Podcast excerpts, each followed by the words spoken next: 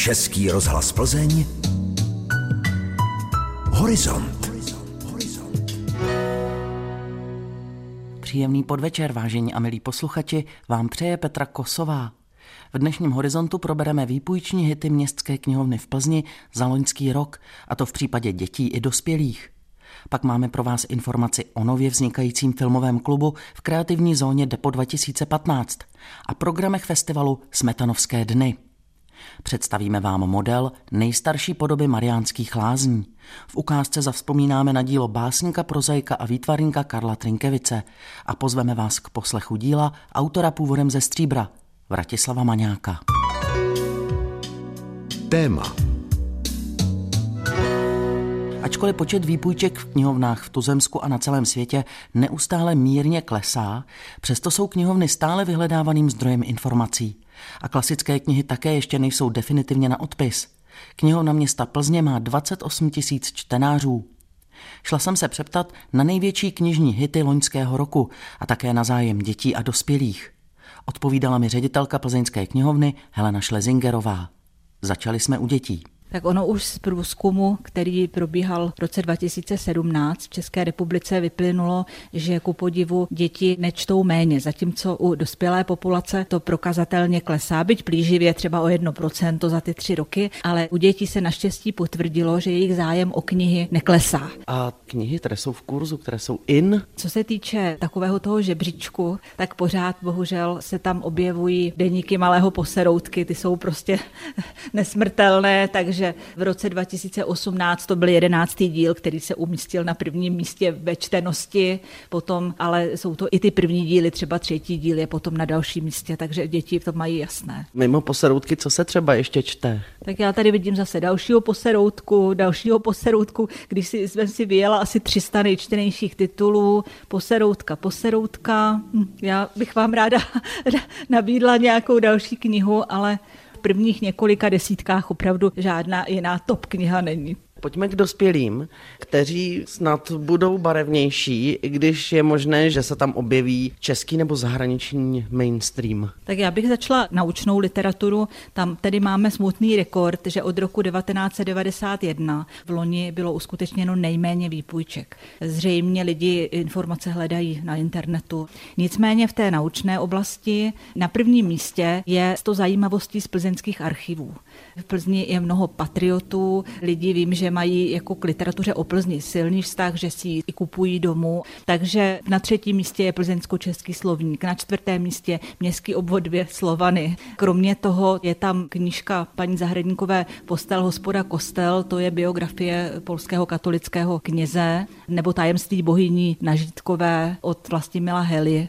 Prostě tady ta oblast je taky pořád velice v kurzu. A na dalším místě knížka o Gabriele Koukalové, sportovkyni. A co beletrie? Tam všichni víme, že většinou vítězí povinná četba, ta tentokrát ku podivu není úplně na prvním místě.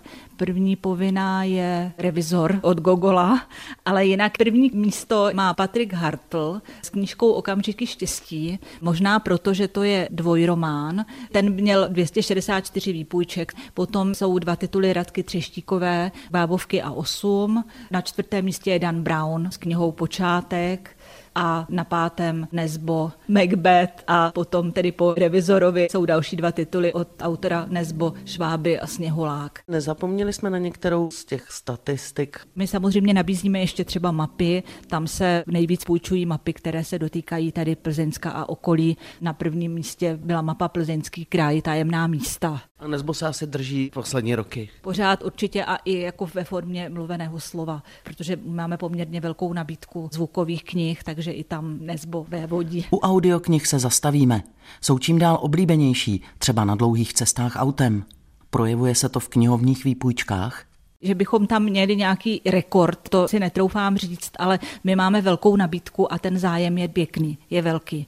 Dneska i celá řada těch titulů je načtená už vlastně v úplném znění. Zpočátku docházelo jako ke krácení těch děl a vlastně bylo to proškrtáno velmi a teď je jako řada titulů, které vlastně proškrtané nejsou, takže je to plnohodnotná knížka a člověk si u toho může háčkovat nebo vařit. Když bych se ještě na chvilinku vrátila k těm dětem, vy jste mývali takové kufříky nebo tak takovou speciální nabídku, ta trvá, nebo jste ji dokonce ještě nějak rozvinuli? Samozřejmě to pořád rozšiřujeme, přidáváme v knihovnách. Ty kufříky mají různá témata a jejich obsah se taky mění a doplňuje, takže vždycky je tam knížka nějaká nebo dvě knížky a potom různé pomůcky, hračka, třeba nějaké metodické listy, které si mohou rodiče s dětmi vyplňovat. A z té celkové nabídky v roce 2018 největší zájem byl o kufřík na téma víla. To je překvapení. Ano, víla, takže máme asi jako holčičky samozřejmě. A potom jsou to dinosauři, zvířátka, vláčky, detektiv, hasič a další a další. Nezapomněli jsme na některou z těch statistik. My samozřejmě nabízíme ještě třeba mapy,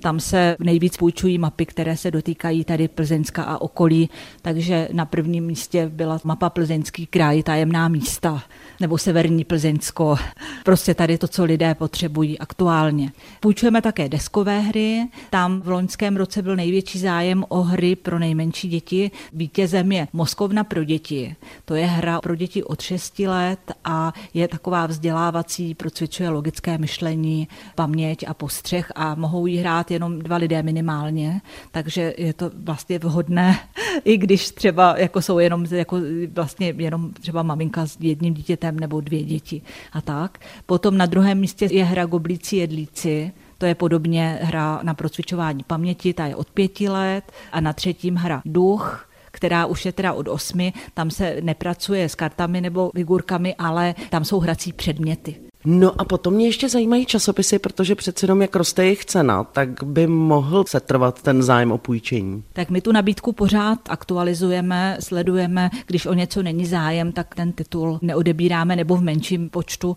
na méně provozech a zkoušíme zase něco jiného, ale ty první tři místa jsou jako vždycky jasné. Takže na prvním místě týdeník téma, na druhém místě vlasta, na třetím týdeník květy a překvapivě na čtvrtém svět motorů. Ten tam jako v minulých letech teda určitě nefiguroval tadyhle v té první pětce nebo první desítce a potom následuje Reflex, Instinct u dětí, Simpsonovi, čtyřlístek. Nabízíme samozřejmě i deníky, tady u nás logicky vede plzeňský deník. Na druhém místě je právo. Pak teprve Mladá fronta dnes a Lidové noviny jsou až někde na další stránce. Film. Pravidelný filmový klub hodlá na jaře rozjet kreativní zóna Depo 2015 v Plzni.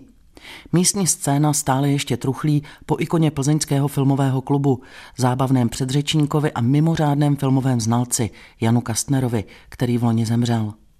Filmovou sekci si v kulturní sféře města už předtím dělilo několik institucí. Teď přibude Depo 2015. Řekl mi to programový ředitel Depa Tomáš Friedrich. To byl jeden z mých cílů, když jsem se hlásil do výběrového řízení na programového ředitele Depo 2015. Právě tady trošičku oživit filmovou kulturu a film, protože to je věc, která mi v Plzni chybí přes její bohatou kulturní nabídku. Takže jsme jednak navázali spolupráci s několika filmovými festivaly. Budeme pořádat ozvěny Fabio Festu, budeme pořádat ozvěny mladého festivalu sci-fi filmů Futuregate. Obě dvě teďka už v březnu. Samozřejmě pokračuje úzká spolupráce s finále Plzeň. Přednedávnem se mi ozval mladý absolvent písecké filmové školy Dominik Dolej s tím, že by rád navázal na tradici filmových klubů Honzy Kastnera a to teďka intenzivně připravujeme. Zatím to bude v nějakém pravidelném rytmu dvakrát měsíčně zhruba a diváci budou moct se seznámit nebo si občerstvit takové ty klasické filmy, které zasáhly do vývoje kinematografie a které nejsou zas tak často vidění v kinech. Není to ten úplný mainstream a samozřejmě ty projekce budou doprovozené nějakou debatou o filmu, kterou povede právě Dominik Dolejš, tak doufám, se nám to podaří a že diváci o to budou mít taky zájem. Právě Honzovi Kastnerovi se podařilo navázat spolupráci i s nefilmovými festivaly a poskytnout jim takový ten filmový servis, aby byli pokud možno multikulturní. A to se týkalo třeba právě festivalů zaměřených na francouzskou kulturu, japonskou kulturu, arabskou kulturu a dokonce i Mezinárodní festival divadlo taky pro něj v takovém určitém prologu připravoval filmovou nabídku, která souvisela buď s tvůrci nebo s tématem. Plánujete něco podobného? Tak nejdřív musíme rozjet tu malou verzi, nejdřív musíme jednak technicky technicky tady v prostorách DEPA vytvořit nějaký improvizovaný kinosál, potom zjistit, zda o to diváci mají zájem a pokud se tohle to podaří nastartovat, tak samozřejmě bych rád spolupracoval i s těmi nefilmovými festivaly. Třeba Arabfest, festival arabské kultury, tady má hlavní stan v Depo 2015. Myslím, že tu budou dávat i nějaké filmy ale to je spíš hudba budoucnosti. Nejdřív se budeme soustředit na ten v úvozovkách malý filmový klub, kde půjde opravdu o to předvést divákům zajímavé filmy, které nejsou jinde k vidění. Pokud budeme cítit, že o to je zájem, tak můžeme to rozvíjet nějakým způsobem dál. A nebudete si třeba konkurovat s Moving Station, protože přestože hlavně pro něj divadelní nabídka spolupracuje s festivalem Jeden svět, je tam Animánie, ale i Scandy Film nebo Can. Myslím si, že to není konkurence, myslím si, že to je spíš doplnění nabídky. My určitě neusilujeme o to, aby ty jejich festivaly v úvozovkách přešly k nám, to v žádném případě. Zároveň těch filmových festivalů existuje tolik a které zároveň v Plzni nejsou k vidění, že si myslím, že to opravdu není konkurence, ale spíš doplnění nabídky a rozšíření nabídky plzeňskému publiku. První filmový klub mohou zájemci navštívit 21. března od 19 hodin v Klempírně Depa 2015 v Plzni. Na programu je ikonický americký thriller Drive s Ryanem Goslingem v hlavní roli. Muzeum.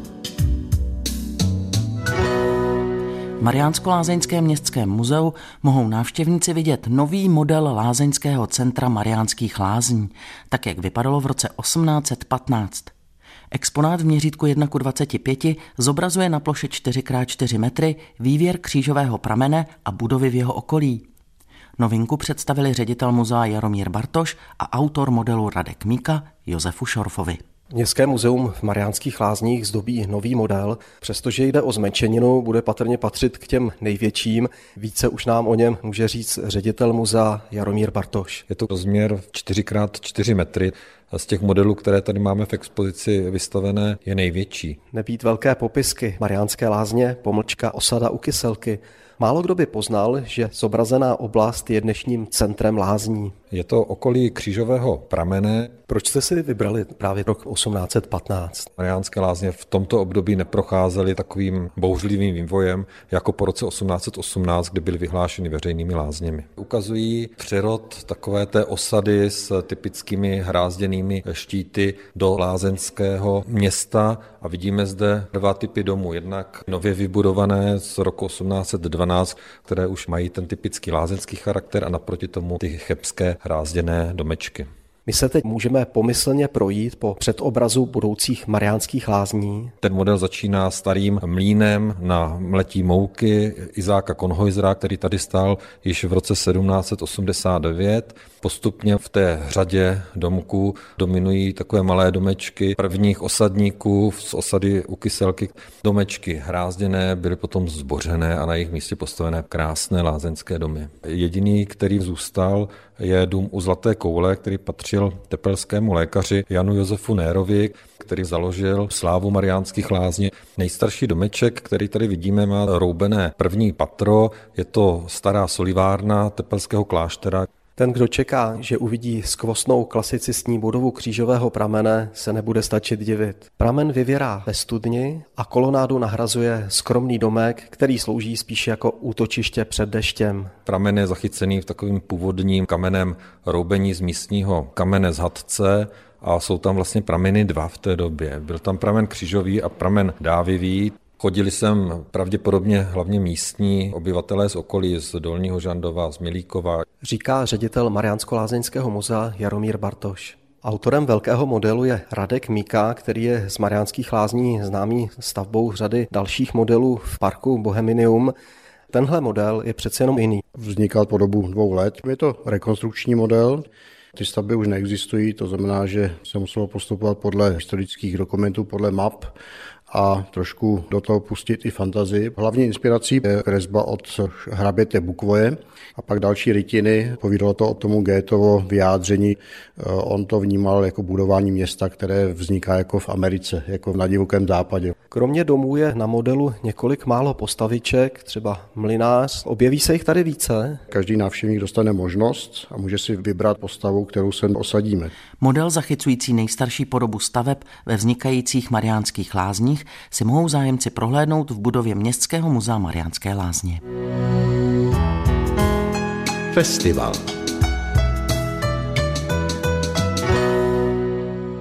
39. ročník multižánrového festivalu Smetanovské dny je v Plzni stále v plném proudu. Zítra nabídne hned dvě akce. V církvi bratrské na Doudlovecké třídě vystoupí Prák Radio Trio a Svatopluk Šuler. A divadlo Josefa Kajetána Tyla uvede v derniéře Fibichovu operu Nevěsta Mesinská. V loni po 40 letech zařadilo do repertoáru. Opera se totiž málo hraje, je velmi náročná na provedení. A jaké jsou další akce a koncerty? Na některé nás teď pozve ředitelka pořádající Plzeňské filharmonie a zároveň ředitelka festivalu Smetanovské dny Lenka Kavalová. Solisté divadla Josefa Kajetána Tyla spolu s Ivanem Paříkem připravili pořad Eliška Krásnohorská a Česká opera. To si myslím, že bude moc hezký komorní projekt. Je to za doprovodu klavíru Kruh přátel hudby, takže my ve spolupráci s konzervatoří jsme zařadili komorní projekt Michaly Fukačové a Mariana Lapšanského. V kostele svatého Jana Nepomuckého v Soukenické ulici vystoupí varhanice Irena Chřipková a tentokrát vystoupí s Martinem Opršálem, který je hráčem na solovou marimbu a ostatní bicí nástroje. Bude to takové ojedinělé spojení. Ten program bude zaměřen také na výročí Petra Ebena, jmenuje se skladba v krajinách patmovských. Určitě i z těch crossoverových pořadů bych pozvala na Jiřího Stivína, který vystoupí ještě s dalšími členy jeho rodiny s Plzeňskou filharmonií. Co závěr? Je plánovaný na 28. března a s Plzeňskou filharmonií vystoupí Jana Boušková. Jana Boušková je vynikající solistka, harfistka, členka České filharmonie, ale je to žena, která objela také významná pódia. Myslím si, že je to důstojný závěr, moc se těším. Program festivalu Smetanovské dny najdete v Městském informačním centru nebo na webových stránkách Plzeňské filharmonie. Český rozhlas Plzeň, Horizon, Horizon. Antikvariát. Z bohatého archivu literárních pořadů jsme do dnešního antikvariátu vybrali ukázku z knižky Karla Trinkevice Jak jsem potkal básníky. Autor v ní vzpomíná na svá setkání s osobnostmi české i světové literatury, které významně zasáhly do jeho života a tvorby. Karel Trinkevic byl český prozaik, básník a výtvarník. Jako signatář Charty 77 byl v roce 1979 komunistickým režimem donucen k emigraci. Po roce 1989 žil střídavě v Německu a v Čechách. Svůj nový domov našel v našem kraji, v Rabí u Sušice – kde žil až do své smrti. Letos 14. března tomu bylo už pět let. Z Trinkevicových vzpomínek, jak jsem potkal básníky, si v horizontu poslechneme ukázku, ve které autor vypráví o svém setkání hned se dvěma českými básníky, Janem Skácelem a Karlem Šiktancem. Čte Miloš Stránský.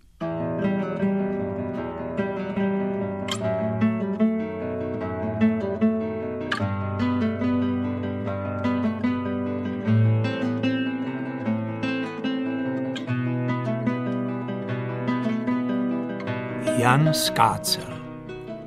Jednou jsme seděli s Janem Skácelem v klubu spisovatelů a já jsem se zmínil, že píšu hajku ve formě čtyř verší s dvěma páry rýmu. Abych mu demonstroval užití vnitřního rýmu, ukázal jsem mu jednu svou samizdatovou sbírku hajku. Moje verše se mu líbily, už protože sám rád psal čtyř verší. Knížka se mu tak zalíbila, že mi nabídl vzít jí do Brna a doporučit jí k vydání.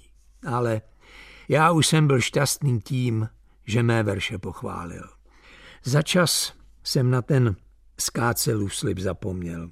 A když jsem ho později v Praze potkal, nepřipomněl jsem mu jeho slib. On však nezapomněl a řekl mi, příteli, nesmíš se na mne zlobit. Já jsem tvou knížku ukazoval přátelům ve vinárně a silně ovíněn jsem tam zapomněl aktovku i tvou knihu. Musel jsem se smát, vzpomenu v čínského básníka Lipo, který také rád holdoval vínu. To se básníkům musí odpustit. Když jsem odešel do exilu, psával jsem mu svá hajku a také gratulace k mezinárodním cenám.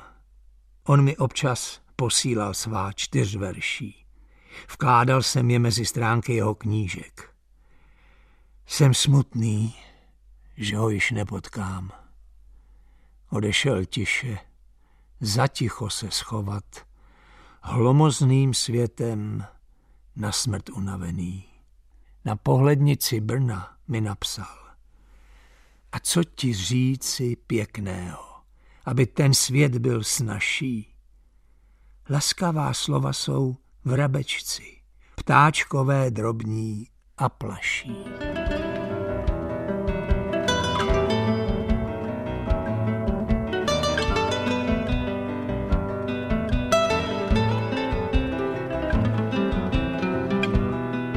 Karel Šiktanc. Chodíval jsem v 60. letech do redakce Mladé fronty za grafikem Jiřím Svobodou. Učil mě kreslit. Mluvili jsme hodně o malířích, které jsme obdivovali. Jiří často ilustroval knížky básní.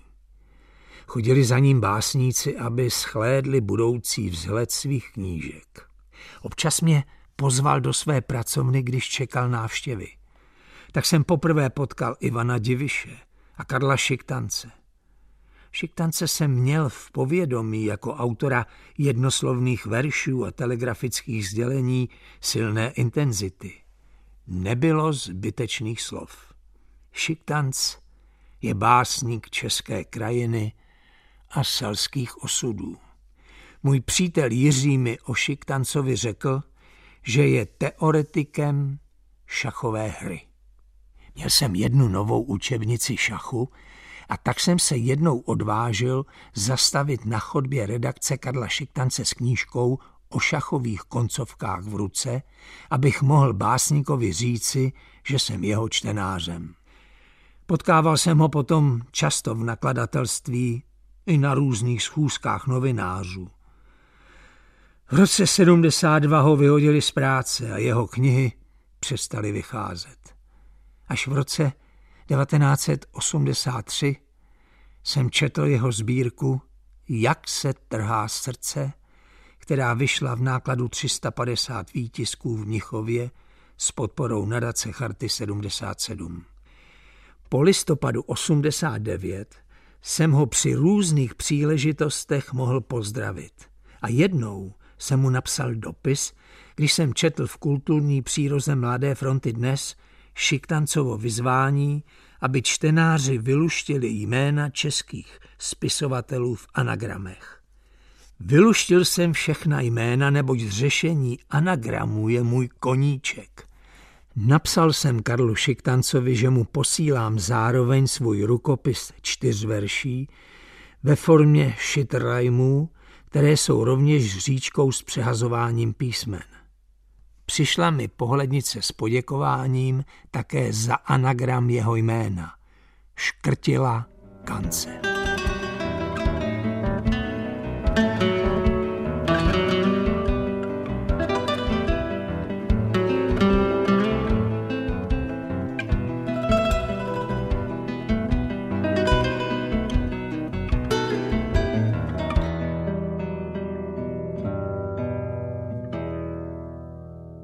Vzpomínkou na setkání s Janem Skácelem a Karlem Šiktancem z knihy Jak jsem potkal básníky, která vyšla v plzeňské edici Imago et Verbum, jsme si připomněli básníka a výtvarníka Karla Trinkevice.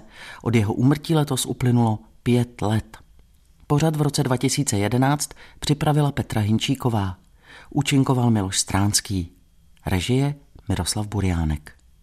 Tip horizontu.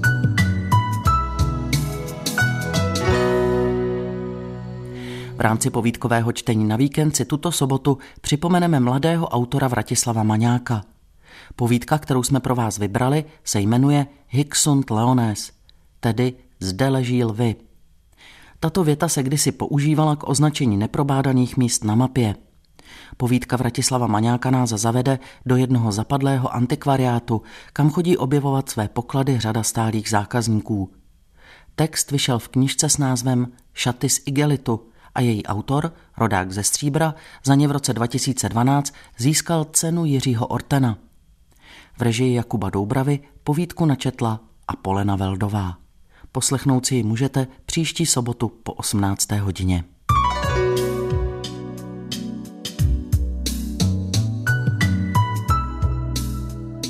A to je vše Dnešní horizont je u konce. Záznam tohoto pořadu si můžete poslechnout také na našich internetových stránkách plzen.rozhlas.cz v audioarchivu. A pokud nám budete chtít napsat třeba nějaký zajímavý námět z kulturní oblasti, pište na adresu kulturazavináčpl.rozhlas.cz A nezapomeňte si nás naladit příští týden. Po 18. hodině na vás čeká povídka Vratislava Maňáka. A brzy naslyšenou se těší Petra Kosová.